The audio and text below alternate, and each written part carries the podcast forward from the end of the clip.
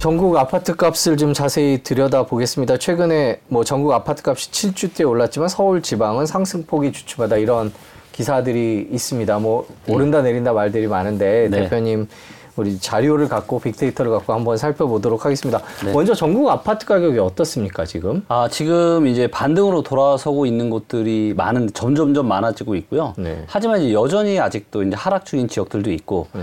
5월 달부터의 이제 주간 데이터입니다. 네. 그래서 가장 오른쪽으로 위에 있는 데가 이제 세종인데, 네. 보시는 것처럼 이제 세종의 매매가와 전세가가 전국에서 지금 가장 크게 상승을 하고 있고요. 오른쪽 위로 가면 오르는 거죠. 그러니까. 그렇죠. 오른쪽으로 가면은 매매가가 올라가는 거고 위로 올라가면은 전세가가 네. 올라갑니다. 그러니까 세종 같은 경우는 지금 매매가와 전세가가 둘 다 상승을 하고 있는 거죠. 그 다음이 이제 서울이 뒤따르고 있고요. 그 다음에 이제 인천도 보시면 오른쪽으로 그래서 계속 지금 오른쪽으로 위로까지 지금 그러니까 인천 같은 경우는 지금 입주 폭탄 얘기가 나오는 지역임에도 불구하고 이제는 전세가마저 지금 상승하고 있는 모습이 있고요. 또 입- 제일 안 좋았던 데가 대구인데 네. 대구 같은 경우도 지금 8월, 7월 말부터 바닥 찍고 지금 매매가가 상승하고 있고 네. 울산도 마찬가지입니다. 그래서 어, 입주 물량 우려 때문에 하락을 했던 지역들마저 이제는 반등으로 접어들은 게 확실히 확인이 되고 있는 반면 여전히 이제 뭐 전북이나 부산이나 전남이나 제주나 광주나 이런 지역들은 여전히 이제 매매가와 전세가가 동반 하락을 하고 있는 모습입니다. 서울 지역을 한번 집중적으로 봤으면 합니다. 가장 많은 분들이 관심이 있을 텐데 네. 서울 지역 아파트 값은 지금 어떤 상황이죠? 요 화면이 이제 서울의 지금 어 매매가와 전세가의 네. 요 이제 차트인데요. 보시는 것처럼 지금 이제 송파구의 상승이 이제 가장 도드라지죠. 네. 그래서 송파구가 매매가와 전세가 가장 크게 상승하고 있고 그 뒤를 지금 이제 강남구가 바턴을 이어받고 있고요. 음. 네. 그다음에 강동구, 성동구, 마포구, 서초구 이런 순으로 지금 상승을 하고 있고 서초 같은 경우는 이제 최근에 좀 입주 물량이 좀 있다 보니까 다른 지역 대비해서는 아직은 전세가가 크게 상승 못 하고 있지만 매매가가 상승을 하고 있고 자 보시는 것처럼 이제 가장 안 좋았던 데가 이제 도봉구인데 도봉구마저도 이제 7월 중순 정도의 바닥을 찍고 지금 이제 매매 전세가가 동반 상승을 하고 있습니다. 그래서 지금은 이제는 서울의 거의 모든 지역에서 지금 이제 상승의 흐름이 나타나고 있다. 이렇게 보여집니다. 그, 이 지금 방금 본 그래프가 5월 달부터 8월 달 사이에 있었던 일이죠. 네, 맞습니다. 일단 궁금한 게 그러면 대표님께서는 지금 이렇게 전 지역이 약간 네. 반등세로 돌아섰는데 네. 이런 추세가 계속될 거다 이렇게 보고 계세요. 네, 저도 이제 몇 번 말씀드렸지만 지금의 이제 지금은 분명하게 이제 반등의 추세가 점점점 지금 퍼지고 있고 점점점 세지고 있는 모습이고요. 이런 모습들은 올해 이제 10월이나 11월 어, 늦으면 내년 한 초중반 한 4월 정도까지도 지속될 가능성이 상당히 높습니다. 긴 흐름을 놓고 보면 바닥을 찍은 건 아니지만 분명히 이제 지금은 어, 단기 바닥을 찍고 상승을 하고 있고 지금의 상승은 좀 더 이어질 가능성이 높다 이렇게 정리를 해볼 수 있습니다. 왜 그렇게 판단하세요? 어, 뭐 여러 가지 것들이 있는데요. 일단 이제 작년에 일단 단기 낙폭이 너무나도 이제 과했고요. 그래서 서울 기준으로도 실거래가가 이제 한 22% 정도 실거래가 공개된 이후에 가장 크게 상승을 했거든요. 그러다 보니까 과대 낙폭에 따른 그리고 어떤 정부의 부동산 부양 정책들이 꾸준하게 지금 이어지고 있거든요. 그래서 이런 부분들로 인해서 부동산 시장의 단기 흐름세가 단기 반등이 올해 이제 3, 4월부터 불이 지펴졌고 그런 흐름들이 계속 이제 청약 시장의 어떤 온기와 더불어서 점점 점점 퍼지고 있는 이런 상황들인 거죠.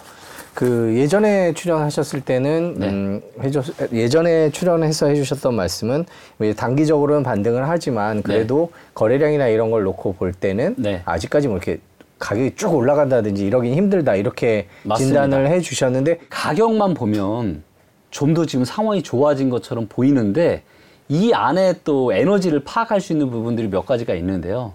일단 첫 번째는 이제 지금 예를 들어서 지금 전국에서 가장 뜨거운 지역 중에 하나가 송파인데요.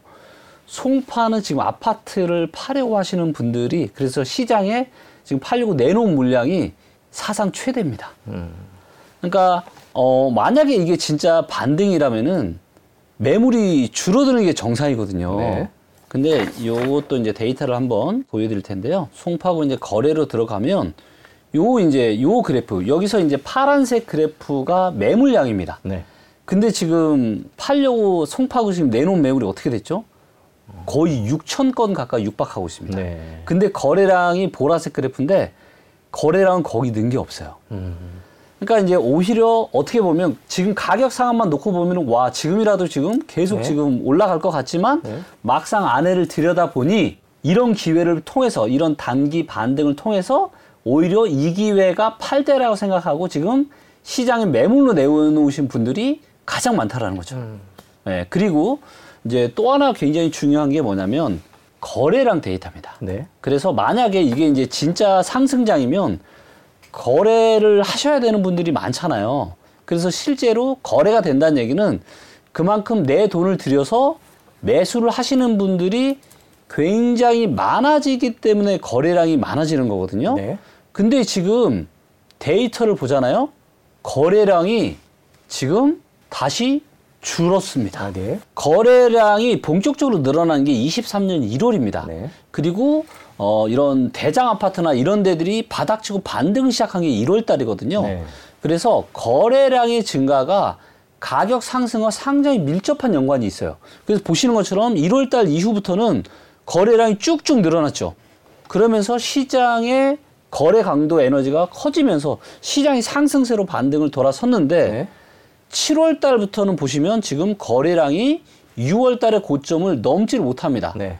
그리고 이제 8월 달 같은 경우도 아직 취합은 다 안 됐지만 8월 달도 지금 7월 달과 아마 유사한 정도밖에 안 될 거다. 이 이야기는 무슨 얘기냐면 시장의 에너지가 이제 다시 줄어들고 있다라고 지금 데이터는 이야기하고 있고 그렇기 때문에 제가 누누이 말씀드렸던 것처럼 지금은 단기 반등장이지 절대로 대세 상승장은 올 수 없다. 대세 상승장이 오게 되면은 거래량에서 어떤 모습이 나타나냐면요. 네. 우리가 이제 과거에 거래 대세 상승장이 어, 정확하게는 2013년 한 중후반부터 시작이 됐어요. 네. 그래서 이제 보시는 것처럼 거래량이 월에 6천 건, 7천 건, 그 다음에 8천 건 이렇게 거래량이 쭉쭉 늘어나죠. 2013년 말에 바닥을 찍고 2014년에 완만한 상승, 2015년부터 본격적인 이 거래량 보이시죠? 2015년 3월 달에 터진 이 거래량. 이런 엄청난 거래량이 터지면서 서울이 본격적으로 턴어라운드를 한 거거든요.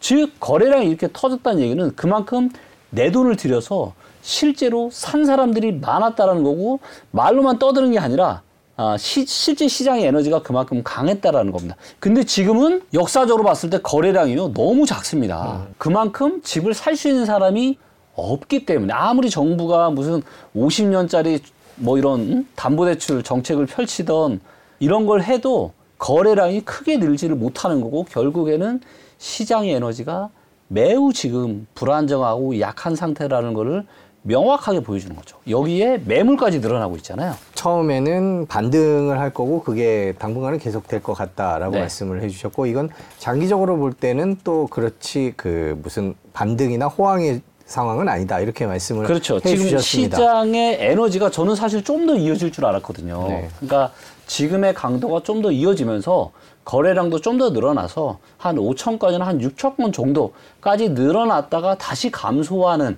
그런 흐름을 저는 생각을 했었고 요게 이제 빨라도 한 올해 한 10월, 11월 이후부터 저는 나타날 그림이라고 봤는데 벌써 7월 달부터 거래량이 줄었다라는 거죠. 시장의 에너지가 줄었다라는 거고 또 하나의 좀 아주 중요한 데이터가 있는데 그게 뭐냐면 지금 시장의 분위기를 어, 냉정하게 가장 잘 보실 수 있는 분들이 누구냐면요. 공인 중개사 분들입니다. 네. 근데 공인 중개사 분들이 어, 각 지역별로 이 매매 시장과 전세 시장이 앞으로 3개월 뒤에 올라갈지 내려갈지를 어, 알려주는 이런 측정하는 데이터가 있습니다. 근데 이 데이터가 상당히 단기적인 흐름을 봤을 때 정확한 데이터인데 이게 또 다시 꺾이고 있어요. 음, 서울의 네. 전망지수 차트고 3개월 뒤에 매매가와 전세가를 전망하는 차트인데요. 21년 8월 달에 이제 빨간색인 매매 전망이 고점을 찍었죠. 그리고 3개월 뒤면은 언제죠? 11월 달입니다. 네. 그리고 기억하시겠지만 서울의 아파트가 10월, 11월 정도에 정확하게 고점 찍었거든요. 네. 그리고 계속 떨어졌고 잠깐 올라오다가 22년 4월 달 이후 5월 달부터 또 이 전망 지수가 떨어졌고요. 바닥을 언제 찍었냐면 22년 11월 달부터 12월 달 이때 바닥 찍고 1월 달부터 올라왔어요. 그렇다는 얘기는 이제 1월 달부터 3개월이면 사 이제 4월이잖아요. 그러니까 그때부터 서울이 또 반등이 들어왔거든요. 22년 12월 달에 저점을 찍고 계속 상승을 하다가 지금 이제 7월 달 들어서부터 다시 보시는 것처럼 다시 하방으로 방향을 꺾기 시작을 했습니다. 그 얘기는 무슨 얘기냐면 현장의 분위기를 가장 잘 아는 공인 중개사 분들도 아 조금 지금 뭔가 분위기가 다시 또 좀 안 좋아지고 있구나. 그래서 앞으로 한 3개월 정도 후 그러면 지금이 어, 요 데이터가 이제 어, 7월 달 데이터인데 여기 이제 8월에 공표를 한 거니까 그러면 네. 8, 9, 10. 한 10월이나 12월서부터는 다시 또 시장의 에너지가 조금 하방 쪽으로 갈 수도 있다는 걸 보여지는 거고 요게 이제 한 달뒤 지금 요번 달 말에 또 새로운 데이터가 나, 타날 거거든요. 그래서 만약에 이제 두 달 연속 하락으로 방향을 튼다라면 아 단기 어떤 상승을 해왔던 서울 부동산 시장이 다시 이제 하락으로 전환이 될 수도 있는 이런 가능성을 올해 한 10월에서 11월 달 정도 우리가 유심히 좀 지켜 봐야 될 것 같습니다. 혹시 7월, 8월이 네. 원래 약간 비수기여서 네. 그런 효과가 반영된 것 아니냐라는 얘기도 있던데 그거에 대해서는 개인적으로 어, 보세요? 뭐 충분히 그럴 수도 있습니다. 어느 정도의 계절적인 요인이 있을 수 있고요. 이 전망 지수를 놓고 봐도 이 전망 지수를 놓고 봐도 이제 8월 달에 우리가 이제 20 아, 1년에도 이제 8월 달에 고점을 찍었고요. 그다음에 22년에 4월에 고점을 찍었고 하반기가 계속 안 좋았습니다. 그래서 계절적인 영향이 아예 없지는 않을 것 같지만 그럼에도 불구하고 그럼에도 불구하고 지금의 이제 이 전반적인 큰 어떤 맥락을 짚어보게 되면 지금은 아주 긴 대세 하락장 보통 이제 어 저번 방송에도 말씀드렸지만 6년에서 7년 정도의 이런 대세 한 번 시작이 되면 이렇게 되는데 중간에 이런 이런 dead cat bounce도 있었고요. 그래서 지금은 명확하게 지금 dead cat bounce에 있는 이런 상황이고 근데 이런 상황 속에서 좀 더 지속될 줄 알았던 이런 거래량이나 전망 지수가 이미 벌써 꺾이고 있다라는 거는 그만큼 지금 어떤 시장의 에너지 자체가 굉장히 약하다라는 걸 보여주는 거고 또 거래량을 봐도 그게 과거에 이제 이런 dead cat bounce가 2009년에 있었는데 그때 거래량보다 지금의 거래량이 훨씬 작습니다. 네. 그러니까 그때보다 지금 시장의 에너지가 너무 약하다라는 거죠. 그렇다는 얘기는 그때보다 그때는 이제 반등장이 1년 조금 넘게 지속이 됐거든요. 근데 이제 아직 지금 1년도 안 됐는데 이런 흐름이 좀 나타나는 걸 봐서는 조금 이제는 우리가 좀더좀 어떤 이제 너무 긍정적인 지금 가격이 너무 오르고 있다 보니까 제가 너무 놀란 게 뭐냐면은 제가 한 3일 전에 제 후배 한 몇 년 동안 연락도 안 하던 후배가 너무 긴급하게 전화가 온 거예요. 자기가 지금 모아놓은 돈이 2억이 있는데 연끌을 해서라도 지금 집을 막, 막 계약을 하려고 했다라는 겁니다. 단기적으로 집값이 뭐 2천만 원, 5천만 원씩 툭툭 오르니까 너무 불안한 거예요. 이러다가 또다시 코로나 시절처럼 엄청 또 이렇게 올라가는 거 아닌가.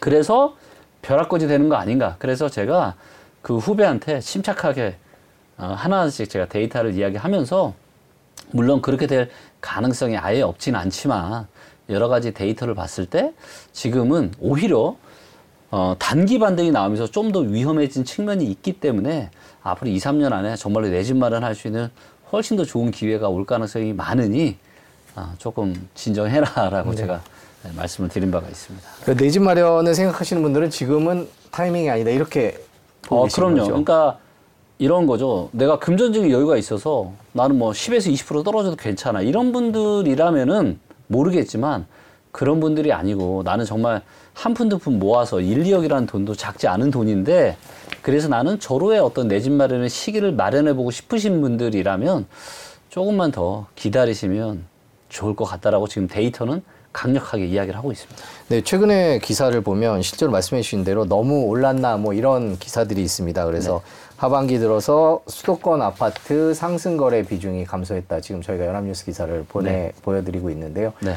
실제로 상승 거래 비중이 감소하면서 떨어진 것들이 좀 매물이 되면서 네. 말씀하신 대로 약간 하향이 다시 시작됐다. 네. 이렇게 보는 게 맞다는 게 의견이신 거죠. 아니요, 아직은 하락으로 다시 이제 그 대세 하락 시작이 됐다라고 얘기는 좀 뭐 하고요. 네. 어, 이미, 그러니까 그동안 좋은 흐름을, 단기 반등 흐름, 데이터를 봤을 때 단기 반등이 확실하게 되는 모습이 보였는데 뭔가 이상 신호들이 지금 하나 둘씩 생겨나기 시작했다라는 거고 여기서 우리가 한두 달만 더 추이를 보면 네. 이런 흐름들이 명확해질 것 같아요. 그래서 여기서 뭐 한 달 주춤하다가 다시 또 올라갈 수도 있는 거고 아니면 여기서 진짜 단기 또 고점 찍고 내려갈 수도 있는 건데 이거는 한두 달 데이터를 좀 더 지켜보고 나서 말씀드릴 수 있을 것 같아요. 어떤 데이터를 주로 봐야 될까요? 일단 가장 중요한 거는 거래량 데이터가 가장 중요합니다. 그래서 거래량이 느는지 안 느는지를 봐야죠. 그래서 일부 사람들이 이야기하는 것처럼 원래 좀 7월 달이랑 8월 달은 좀 비수기니까 네. 뭐 거래량이 줄어들 수 있는 거 아니냐. 뭐 충분히 그럴 수도 있어요. 근데 이제 우리가 9월 달이나 10월 달 거래량까지 만약에 이렇게 늘지를 못하고 줄어든다라는 거는 시장의 에너지가 그만큼 상당히 약하, 약하다라는 거고 결국은 상승한 힘이 약해지면 결국은 하락 쪽으로 방향을 틀 수밖에 없다라는 거죠. 일단 거래량을 봐야 된다고 말씀을 주셨는데 저희가 네. 거래량 그래프를 좀 준비를 했습니다. 저걸 보면서 좀 설명을 부탁드렸으면 하는데 네. 6월 달에 3,800건 계속 연초부터 올라가다가 7월 달에 3,500건으로 좀 꺾였습니다. 뭐 8월은 아직 신고 기간이 많이 남았으니까요. 네. 그거 좀 지켜봐야 되는데 네. 일단 6월보다 7월이 나, 낮아졌다라는 점, 그다음에 장기 평균에 많이 못 미쳤다는 점, 맞아요. 그런 점들을 주로 부각을 하시, 하는 분들이 있는가 하면 네. 그래도 올라오 쭉 올라오지 않았냐라는 음. 점을 부각하시는 분들도 있습니다. 네, 개인적으로는 어떤 의견을 갖고 계세요? 어, 당연히 이제 올라오는 게 당연한 거고요. 네. 보통 이제 서울에서도 한 달에 6천 건씩은 거래가 되는 게 정상적인 상황이고 한 장기적인 한 2006년 이후부터의 평균 거래량 정도가 네. 돼요. 근데 이제 작년 말 같은 경우는 거래가 작아도 작아도 너무 작았던 네. 거죠. 2006년 이후로 그렇게 작은 거래량이 아니 서울 전체에서 네. 이렇게 천 건도 안 되는 거래가 일어난다라는 게 사실 말이 안 되는 상황이었거든요. 그런 스- 말도 안 되는 상황에서 이제 올라온 거죠.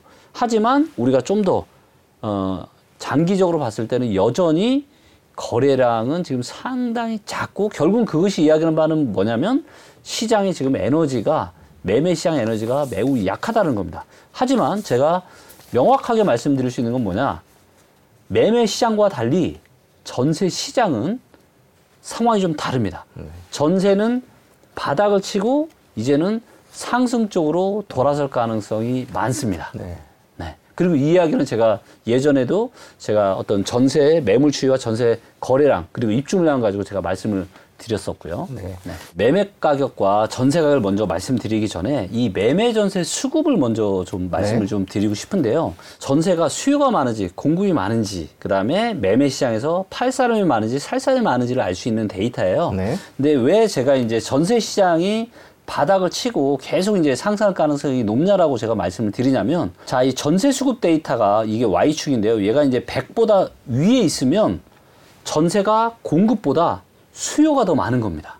위로 올라가면 올라갈수록. 근데 대부분의 지역들이 전부 다 어떻죠? 전부 다 다 100 위에 있죠. 네. 그러니까 요게 올해 초에 한번 데이터를 보여드릴게요. 올해 초. 올해 초가 어떻냐면 올해 1월 달 같은 경우는 어때요? 음. 대부분 100 밑에 있죠. 네. 그러니까 당연히 전세 시장이 안 좋아질 수밖에 없었는데 지금은 상황이 굉장히 좋아졌습니다. 그래서 어 이제 대구나 부산, 인천, 울산 일부 지역들만 제외하고는 전부 다 100 이상이고 그래서 전세 가격이 앞으로 우상향할 가능성이 많아요. 왜냐하면 수요가 훨씬 더 많기 때문에요. 송파구 같은 경우가 이제 전세 가격이 이제 굉장히 많이 올랐고요. 네. 그다음에 이제 강동구, 양천구, 강남구 보시는 것처럼 거의 대부분의 지금 지역들에서 전세 가격이 상당히 지금 바닥을 치고 올라오고 있고요. 거래량이랑 이제 매물을 같이 해서 봐야 되는데요. 네. 예를 들면 서울 전체적으로 일단 한번 보도록 하겠습니다. 네. 서울 전체적으로 보시면 요 파란색이 매물인데요. 네. 지금 보시는 것처럼 전세 매물이 굉장히 많이 줄었죠. 음, 아까 네. 매매랑은 거꾸로잖아요. 매매는 지금 매물량이 늘고 있는데 전세는 오히려 시장에 매물이 없어요. 네. 그리고 거래량이 보시는 것처럼 굉장히 많이 터졌죠. 네. 그래서 거래를 굉장히 최근에 많이 하고 있고 그 얘기는 무슨 얘기냐면 아, 이 가격 정도라면 전세가가 작년에 굉장히 많이 빠지잖아요. 그래서 이 가격 정도면 전세를 내가 살아도 되겠다라고 판단하시는 분들이 굉장히 많다라는 거고요. 자, 그런데 서울의 공급 물량을 놓고 보면은 네. 앞으로 내년은 지금 한 13,000세대 정도, 15,000세대도 안 돼요. 네. 그래서 내년에는 공급이 더 줄어든다는 얘기죠. 자, 그럼 공급이 없고 시장의 전세 매물이 많이 줄었습니다. 그렇다는 얘기는 이제는 전세는 앞으로 우상향할 가능성이 아주 높다. 그렇기 때문에 지금 서울 같은 경우는 전세를 고민을 하시는 분들은 어, 전세가가 여기서 더 올라갈 가능성이 높다라고 지금 데이터로 보여지니 전세를 조금이라도 빨리 좀 계약을 하시는 게 좀 좋을 것 같고요. 근데 이런 현상들이 전국의 거의 웬만한 지역들에서는 지금 다 비슷한 현상들이 일어나고 있거든요. 그래서 시장의 전세 매물이 줄어들고 거래량은 많이 나타나고 입주 물량은 또 별로 없고 그렇기 때문에 어, 지금은 이제 전세는 이제는 점점점 안정을 찾아갈 가능성이 높다라고 보여집니다. 안정을 되찾아갈 가능성이 높다라는 거는 떨어지던 전세값이 이제는 좀 안정된다. 그리고 그렇죠. 일부 지역은 오를 수도 있다는 뜻인가요? 그, 맞습니다. 일부 지역이 아니라 상당수 지역이 올라갈 거라고 예상이 되고요. 일부 이제 입주 물량이 좀 많은 지역 네. 정도만 횡보를 하겠지만 아, 그런 지역들도 내년 중후반 늦어도 2025년부터는 전세가가 이제 아마 본격적으로 상승할 가능성이 높다고 보여집니다. 방금 말씀해 주셨지만 최근에 강남이나 서초 쪽에 네. 대규모 입주가 있으면서 네. 전세 가격이 떨어질 거다라는 네. 전망이 있는데 네. 그거에 대해서는 어떻게 생각하세요? 그거에 대해서는 그렇게 동의하지 않습니다. 아, 네. 예, 왜냐하면은 지금 이제 데이터에서 보다시피 지금 이제 강남에 좀 입주 물량이 많, 서초 쪽 입주 물량이 많은 건 그거는 이제 일부예요. 근데 서울 입주 물량이라는 건 주변에 영향을 미치거든요. 네. 그렇기 때문에 주변 전체를 봐야 되는데 서울 전체적으로 봤을 때는 지금 입주 물량이 굉장히 작은 수준이에요. 역사적으로 봤을 때 서울 전반적으로 아주 이제 일부 지역만 좀 뭉쳐 있는 거고요. 그렇기 때문에 그렇다 그렇기 때문에 서울의 전반적인 전세가인 강세를 띌 수밖에 없고 심지어는 입주 물량이 좀 많은 지역들조차도 전세 가격이 지금 잘 안 떨어지고 있습니다. 매매 가격과 전세 가격을 쭉 짚어봤는데 네. 그 최근에 강남 지역이 이제 전반적으로 가격을 끌어올리고 있다. 네. 가격이 많이 올랐다. 이런 얘기들이 있는데 그런 거는 어떻게 보세요? 아, 그는 뭐 충분히 공감합니다. 데이터에서도 이제 송파가 가장 강하고요. 네. 그 다음에 뭐 송파, 아니, 강남, 그 다음에 서초, 네. 그 다음에 용산, 성동구, 강동구. 이런 지역들이 가격대가 어느 정도 좀 있는 지역들이 지금 매매가 상승이 좀 도드라진 그런 모습을 좀 보이고 있죠. 반포에서 이제 대장 아파트라고 할 수 있는 레미안 퍼스티지 아파트를 보도록 하겠습니다. 자, 이제 보시는 것처럼 여기가 이제 어, 실거래가 이렇게 계속 지금 찍히고 있는데요. 요게 이제 어, 뭐 한 31억까지도 찍었다가 네. 지금은 이제 34억, 36억 요 정도 지금 하고 있고 현재 시장에 여기 이제 보시면 요때 이제 딱 요 점 하나하나가 이제 실거래가거든요. 네. 그래서 요거를 좀 1년만 보시면 이렇게 예, 올해 한 1월 달에 예, 바닥을 찍었던 요 실거래가가 점점점 조금씩 우상을 하고 있는 게 눈에 보이실 거고요. 요거 이제 호가를 봐도 지금 이제 올해 한 3월 달까지만 하더라도 최저 호가가 31억이었는데 지금은 33억까지 이렇게 예, 상승이 됐고요. 송파 쪽에도 대단지 이자 대장 아파트인 잠실 S를 보도록 하겠습니다. 그래서 S 같은 경우도 요때 이제 요때가 아 이제 최저가를 찍었었네요. 23년 4월 달에. 근데 이제 점점점 지금 실거래가 점들이 이제 우상향을 하고 있는 거를 눈으로 확인하실 수가 있고요. 그다음 호가를 봐도 올해 한 3월 달에 한 21억 정도 하던 게 지금은 최저 호가가 22억 5천 정도. 그래서 역시 마찬가지로 여기도 호가가 지금 어, 많이 오르고 실거래가도 오른 이런 모습으로 확인이 좀 되고 있고요. 전세값도 비슷한 상황인 거죠? 아, 네, 네. 그렇죠. 전세가도 한번 볼까요? 네. 전세도 보시면 이제 올해 뭐 한 4억까지도 왔던 게 지금은 아예 이제 뭐 4억 초반대 이런 매물은 아예 없고 4억 8천에서 한 5억, 6억 정도까지 지금 매물이 지금 올라온 게 눈에 보이고 있고요. 노도광 쪽에 지금 보시면 이제 노원역 바로 옆에가 이제 그 상계주공 7단지거든요. 네. 그래서 얘를 보시면 얘도 이제 2,600세대 정도 되는 아파트고 좀 오래된 아파트긴 합니다. 아, 그러다 보니까 여기는 여전히 에, 전세가 에, 변함이 없네요. 여기는 거의 한 5억 초반, 초중반에서 계속 지금 에, 유지가 되고 있는 이런 상황들입니다. 그래서 아무래도 조금 노도광 지역들이 여전히 좀 전세가도 조금 에, 이런 다른 타 지역 인기 있는 지역들보다는 조금 에, 상승세가 좀 덜한 것 같습니다. 지역에 따라서 양극화가 진행되고 있고 심해질 거다 이런 얘기들이 요즘에 특히 언론에 네. 많이 나오는데 개인적으로는 어떤 의견을 갖고 아, 계세요? 저도 그렇게 생각을 하고 있습니다. 이제 왜냐하면은 지금은 이제 물가가 굉장히 높은 시기고 또 금리마저도 굉장히 높, 높아지고 높아진 시기잖아요. 그래서 이것만 이런 시기에는 어떤 현상들이 일어나면 이 자산을 가지고 있는 사람과 가지고 있지 못하는 사람의 간극이 굉장히 커져요. 솔직히 있는 사람들은 그냥 은행에만 돈을 넣어놔도 굉장히 높은 금리의 예금 이자를 받을 수가 있는 세상이 됐잖아요. 그래서 이런 부분들 때문에 점점점 어떤 부의 양극화는 지금 심해지고 있는 이런 상황들이고 그러다 보니까 이제 선호하는 어떤 이런 주거 시장에 있어서도 양극화는 아, 갈수록 좀 더 도드라질 수밖에 없다라고 보여집니다. 이번 달에 전국에서 3만 2천여 가구가 분양 예정이다. 이제 이런 얘기가 나옵니다. 작년 9월에 비하면 52%나 많은 물량이다. 이런 보도가 나오는데 이 기사는 어떻게 읽어야 될까요? 사실 이제 올해 작년 말, 올해 초반까지만 하더라도 지금 분양 시장이 뭐 좋아지느니 마느니 사실 굉장히 불안불안한 상황들이 있었거든요. 그러다 보니까 지금 분양을 그때 못한 거죠.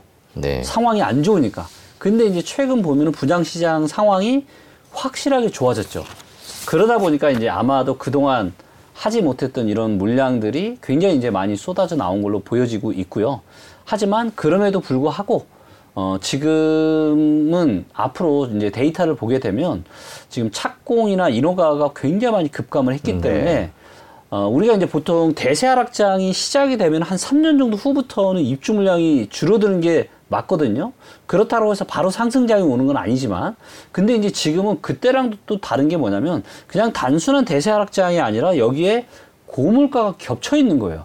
그러다 보니까 이제 건설사 입장에서는 지금 분양가를 계속 높일 수밖에 없는 이런 상황이거든요. 근데 이제 소비자들이 이거를 받아줄 수 있는 상황이냐? 쉽지 않습니다. 정말 이제 좀 부자들 사는 동네 말고는요. 자, 그렇다면 앞으로 25년, 늦어도 26년부터는 엄청난 지금 입주 절벽이 올 수가 있어요. 우리가 그동안 경험해 보지 못한 그리고 이런 일들은 지금 점점점 가시화되고 있고 이게 26년, 27년, 28년 정도까지도 이어질 가능성이 저는 상당히 높다라고 보여집니다. 그렇다면 지금 분양을 하는 전부 다 새 아파트잖아요. 그렇기 때문에 이 중에서 옥성만 잘 고르신다라면 그리고 이제 어, 새 아파트, 새 집에 대한 이런 희소성이 당분간은 지속이 될 거기 때문에 어, 현재 시세보다 한 10에서 15% 이상 저렴한 그런 분양에 대해서는 어, 이게 뭐, 아, 10년에 한 번 올까 말까 한 절호의 기회라고 제가 말씀드리기는 힘들겠지만, 그래도 내 집 마련을 하고 싶으신 분들에게는 그래도 최소한 나쁜 기회는 아니다라는 그런 말씀을 드릴 수 있을 것 같습니다. 네, 지금은 청약 얘기를 해주신 네. 거고요. 네. 자, 전반적으로 내 집 마련을 생각하시는 분들 요즘에 집값이 오른다 아니다 다시 떨어졌다 되게 혼란스러운 시기가 지금 몇 달째 계속되고 있습니다. 지금은 여러 가지 데이터들을 다 받고 이런 것들을 체크리스트로 만들어서 제가 하나하나씩 다 체크를 하고 있거든요. 근데 일부 지역들, 일부 지역들은 지금 무릎가, 무릎 정도까지 떨어진 지역들이 있어요. 그런데 같은 경우는 뭐 내 집 마련을 한 6개월 안에, 한 6개월 정도 후에 고민하시는 건 저는 오케이. 하지만 지금 데이터로 봤을 때 서울 같은 경우가 지금 거품이 상당히 많거든요. 그러다 보니까 오히려 그러니까 다른 지역은 어떤 매매에 대한 이런 매물이 서울같이 증가를 안 하고 있어요. 서울만 유독 팔려고 하는 매물이 굉장히 많이 증가하고 있고 데이터를 봤을 때 서울의 거품이 지금은 가장 심합니다. 그렇기 때문에 서울에 내 집 마련을 하시는 분들이라면 조금만 더 한 뭐 짧으면 1년, 길어도 한 2년 정도 후에 내 집 마련을 하시는 게 지금보다는 훨씬 더 더 나은 선택이 될 가능성이 아주 높기 때문에 조금만 데이터를 좀 지켜보시면서 어, 그동안은 차근차근 이렇게 돈을 좀 모아두시면 좋을 것 같고 그 언젠가 될지는 누구도 모르겠지만 시간이 1년 정도에서 2년 정도 이상이 지나게 되면은 이 은행 금리보다 다시 월세를 껴서 아파트를 샀을 때 투자 수익이 좋아지는 시기가 올 거예요. 그리고 그때 내 집 마련을 하시는 게 정말로 후회 없는 선택이 될 거다라고 지금 데이터가 이야기하고 있거든요.